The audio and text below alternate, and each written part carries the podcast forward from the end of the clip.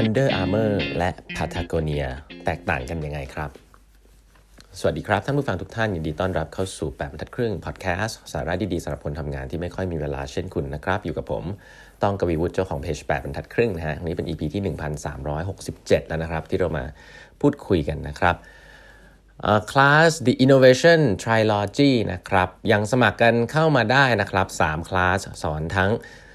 ครบเลยนะฮะตั้งแต่ mindset นะครับ skill set แล้วก็ tool set นะครับเป็นคลาสออนไลน์นะครับหลายท่านถามเข้ามานะสั้นๆ ง่ายๆนะครับเรียนทีเดียวจบนะบมี certificate ให้ด้วยนะครับก็ถ้าสนใจก็สมัครกันเข้ามาได้นะครับ เรียนการประมาณปลายเดือนมกราคมนะครับก็ลองดูเวลากัน แล้วก็สมัครไว้ก่อนเรียนย้อนหลังได้นะครับ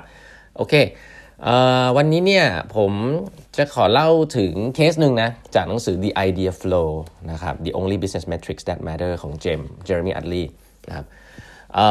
ผมต้องเท้าความนี้ก่อนว่ามันมีหนังสือเล่มหนึ่งนะครับ ที่ผมเป็นตำนานผมใช้ว่าเป็นตำนานเลยของวงการ innovation นะทุกคนต้องเคยอ่านเป็นภาคทฤษฎีนะไม่ได้เป็นภาคปฏิบัติ หนังสือพวกภาคปฏิบัติเนี่ยจะเป็นพวกแบบ no rules rules uh hard thing about hard things หรือว่าแบบ only paranoid survive output manage output manager อะไรเงี้ยแต่ว่าถ้าภาคทฤษฎีเนี่ยต้องเล่มนี้นะฮะ the innovator dilemma นะครับ the innovator's dilemma เนี่ยเป็นหนังสือที่เขียนโดย professor คริสเตนเซนนะครับเป็น professor จาก Harvard นะครับที่สร้างทฤษฎีเรียกว่า disruption ขึ้นมาแล้วกันนะแต่ผมผมไม่แตะแล้วกันนะ ทฤษฎีมันมันก็เป็นทฤษฎีแต่ว่ามันจะมีสิ่งหนึ่งนะครับ ซึ่งหนังสือ innovator dilemma เนี่ยพูด นะว่าของใหม่เนี่ยมันจะเกิดมันจะเกิดคล้ายๆแบบนี้เสมอนะครับ ก็คือว่าเวลาเราทำอะไรมานานๆเนี่ย learning curve มันจะต่ำลงนะฮะยกตัวอย่างเช่น เขาจะยกตัวอย่างไอ้พวกชิปหรือพวกอะคอมพิวเตอร์อย่างเงี้ยคือคอมพิวเตอร์เนี่ยลองนึกภาพ ถ้าเราทำ mainframe หรือคอมพิวเตอร์เนี่ย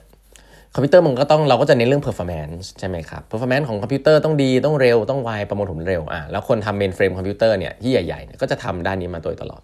เราค่อยๆค่อยๆปรับให้มันดีขึ้นดีขึ้นใช่ไหมครับในขณะเดียวกันเนี่ยก็จะมีบริษัทเล็กๆ ที่เริ่มจะทำบริษัทที่เป็นคอมพิวเตอร์ที่เล็กลงมานะอาจจะเรียกว่า PC นะฮะ PC ตั้งโต๊ะอะไรเงี้ยซึ่งคอมพิวเตอร์พวกนี้ performance จะห่วยมากนะครับห่วยแบบ 10 เท่าเลยอะไรเงี้ยเป็นต้นนะครับ แล้วบริษัทพวกนี้ก็จะได้รับการ ignore หรือไม่สนใจจากบริษัท mainframe คอมพิวเตอร์นะแบบ IBM อะไรเงี้ยเขาจะไม่สนใจว่าเอ้ยทำอะไรบริษัทพวกนี้ทำคอมพิวเตอร์เล็กๆ ไม่ใช่ตลาดของฉันใช่ไหมครับแต่บริษัทเหล่านี้เขาก็พัฒนาเหมือนกันเนาะเขาก็พัฒนาไอ้ตัว CPU อะไรของตัวเองขึ้นมาเหมือนกันนะครับจนกระทั่งมันมีจุดหนึ่งที่เป็นจุดตัดครับว่าเฮ้ยมันมีคอมพิวเตอร์ที่มันเป็นคอมพิวเตอร์ที่สะดวกขึ้นเครื่องเล็กขึ้นเนี่ยมันมีความเร็วมากเพียงพอที่คนจะอยากใช้ละความเร็วมันไม่ได้มากเท่ากับซูเปอร์คอมพิวเตอร์นะ แต่มันมากเพียงพอที่สร้างความสะดวกให้กับคนกลุ่มใหญ่มากๆ แล้วก็ให้ให้ให้ให้ performance ที่เขาพอใจ เมื่อถึงจุดนั้นปุ๊บเนี่ย disruption จะเกิดครับ คนที่ใช้ mainframe คอมพิวเตอร์อยู่เขารู้เนี่ยเขาก็บอกว่า เอ้ย ฉันอยากใช้คอมพิวเตอร์ที่สะดวก ฉันไม่ได้อยากคอมพิวเตอร์ที่มันแรงมากๆ ขนาดนั้น กลายเป็นว่า mainframe คอมพิวเตอร์จะกลายเป็น niche market ทันที คนที่เป็น mass เนี่ยก็จะ switch มาใช้คอมพิวเตอร์ที่เป็น PC ที่ ความเร็วโอเค แล้วก็มีความรูปแบบที่สะดวกสบายมากขึ้น สิ่งนี้คือ disruption ที่เกิดกับ mainframe คอมพิวเตอร์แล้วมันก็เกิดหลายครั้งมากกับอุตสาหกรรมคอมพิวเตอร์นะครับเป็นลักษณะเดียวกันเลยก็คือ PC ก็โดน disrupt โดยแล็ปท็อปนะแล็ปท็อปก็โดน disrupt โดย mobile อะอะไรเงี้ยโดยมือถืออะไรเงี้ยเกิดขึ้นเหมือนกันหมดก็คือว่าไอ้ของใหม่เนี่ยส่วนใหญ่จะ performance ห่วยตอนแรกแล้วคนก็ไม่สนใจ และคิดว่ามันไม่ใช่คู่แข่งฉันจนกระทั่งมันมี performance ดีขึ้นมาประมาณหนึ่งนะครับ แล้วก็มีจุดตัดที่แบบอะดีประมาณนี้บวกกับความสะดวกสบายและรูปแบบการใช้งานที่เปลี่ยนไปเนี่ยคนก็จะสวิชมาใช้นะครับคอมพิวเตอร์อย่างเงี้ยชัดเจนเราอยู่ในยุคคอมพิวเตอร์เนี่ยยุคที่คอมพิวเตอร์อยู่ดีหายไปเลย ปี 2 ปีเท่านั้นเองนะครับยุคที่แบบ iPhone ออกมามือถือเริ่มทดแทนได้เนี่ยคอมพิวเตอร์หายไปเลยถามว่าปัจจุบันคอมพิวเตอร์แรงกว่ามือถือไหมแรงกว่านะฮะแต่ถามว่า use case มันเหลือน้อยไหมใช่ เพราะว่ามือถือทำได้เยอะกว่า สิ่งนี้จริงๆเป็นเขาเรียกว่าทฤษฎีของ disruption ที่เกิดขึ้นว่าเราต้องมองหา คู่แข่งตัวเล็กๆที่ทำอะไรแปลกๆ ที่เรารู้สึกว่าอาจจะไม่ใช่อาจจะไม่ใช่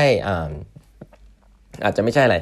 ที่เรารู้สึกว่าอาจจะไม่ใช่คู่แข่งเราตอนนี้นะครับแต่ว่าอนาคตก็ไม่แน่นะเราก็ต้องดูพวกนี้ไว้นะอุตสาหกรรม retail อีคอมเมิร์ซนี่ก็เป็นอย่างนี้นะ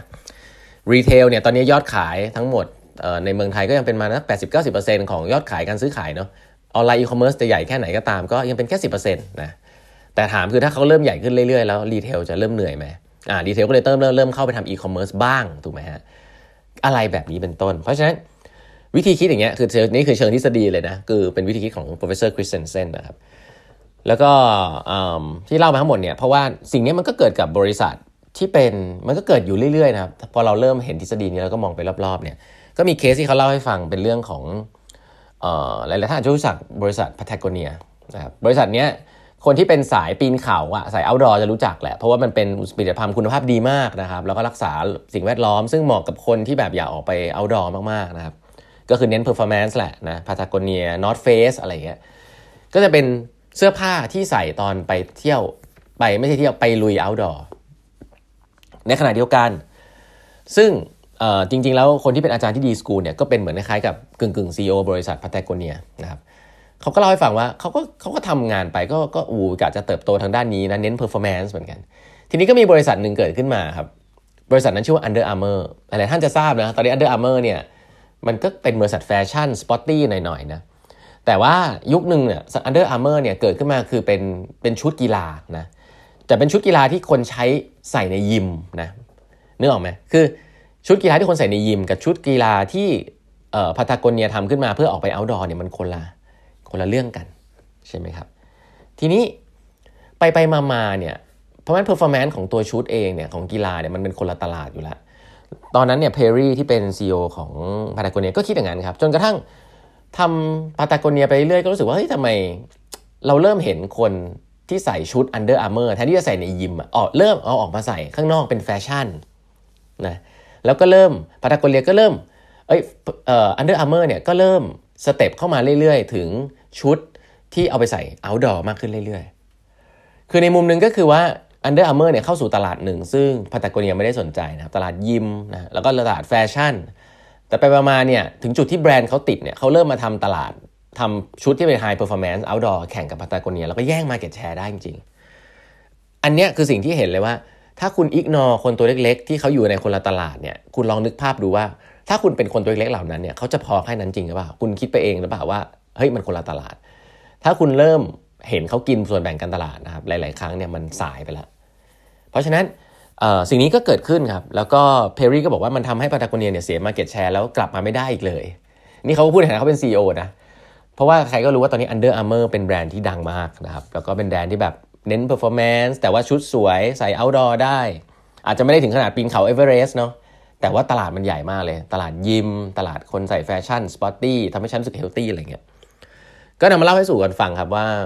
มันมีทฤษฎีเรื่องพวกนี้เนาะแต่ผมก็ไม่ได้พวกบ้าทฤษฎีนะแต่เรานำมาเล่าเนี่ยมันก็จะทำให้เห็นภาพ connect dot backward ได้ว่าอ๋อมันเกิดอย่างนี้ขึ้นนะครับ